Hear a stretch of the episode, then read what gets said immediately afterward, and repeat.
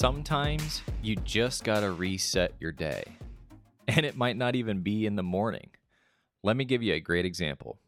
I just recorded this podcast episode right now, and I did it with the wrong microphone plugged in. And so it was complete trash. I couldn't use it. And what I've done in the past is that literally throws me off for the rest of the day. I get frustrated, and then out of that frustration, I make other mistakes. And then before you know it, it's in the afternoon, or if it starts in the afternoon, it's later in the day.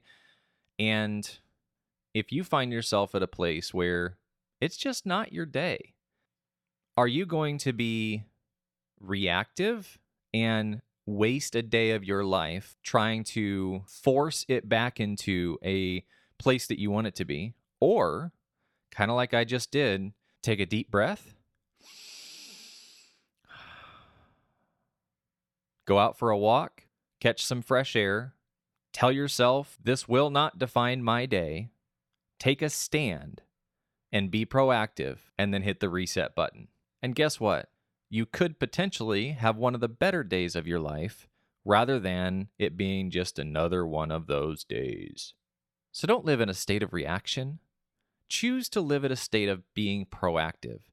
And we're going to get into a couple philosophies internally as far as how to approach those practically. But for today, out of what just happened to me, I want to encourage you that sometimes you just got to hit the reset button on your day. And that might be in the morning, or it might be in the afternoon, or in the evening. But you can hit the reset. And I'm not just talking about, okay, I'm starting over. Let's see what happens. It's all about being proactive and intentional. So when you hit that reset, what I'm saying is internally shift your anticipation for the rest of the day from just managing it or bracing for impact to being expectant for something good to happen that day and looking for it. It's really hard to find something good when you're not looking for it.